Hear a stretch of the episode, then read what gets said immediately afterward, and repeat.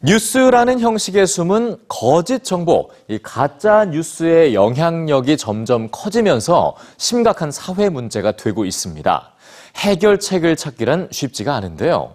외국에서는 이 가짜 뉴스 판별에 AI를 활용하는 연구가 활발합니다. 과연 대안이 될 수 있을까요? 뉴스에서 만나보시죠.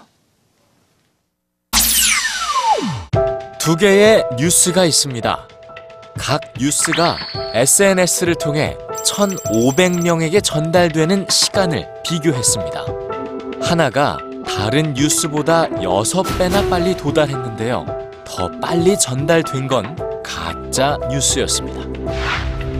미국 MIT 공대는 진짜 뉴스는 가짜 뉴스와 비교해서 대중에 도달하는 시간이 6배나 더 소요되고 가짜 뉴스는 진짜 뉴스보다 10배나 더 많이 공유된다는 걸 밝혔습니다.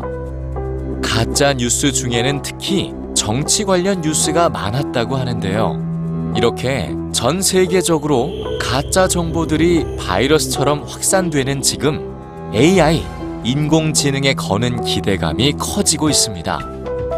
미국 웨스트 버지니아 대학의 컴퓨터 공학 학생 및 교수들은 가짜 뉴스 기사를 찾아내고 대응하기 위해 AI 프로그램을 운영하고 있습니다.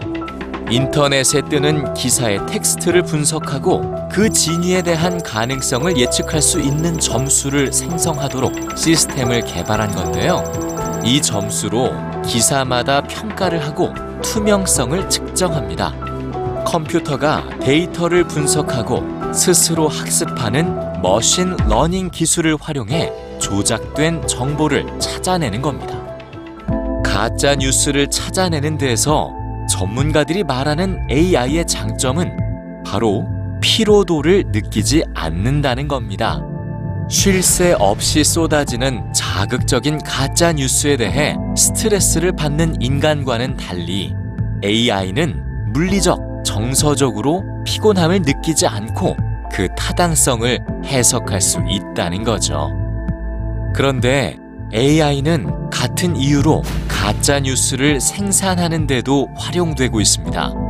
동영상 속 얼굴 사진을 합성해 표정과 목소리까지 조작하는 딥페이크 기술이 대표적이죠. 악의적인 가짜 뉴스의 가장 큰 문제점은 바로 피해자입니다.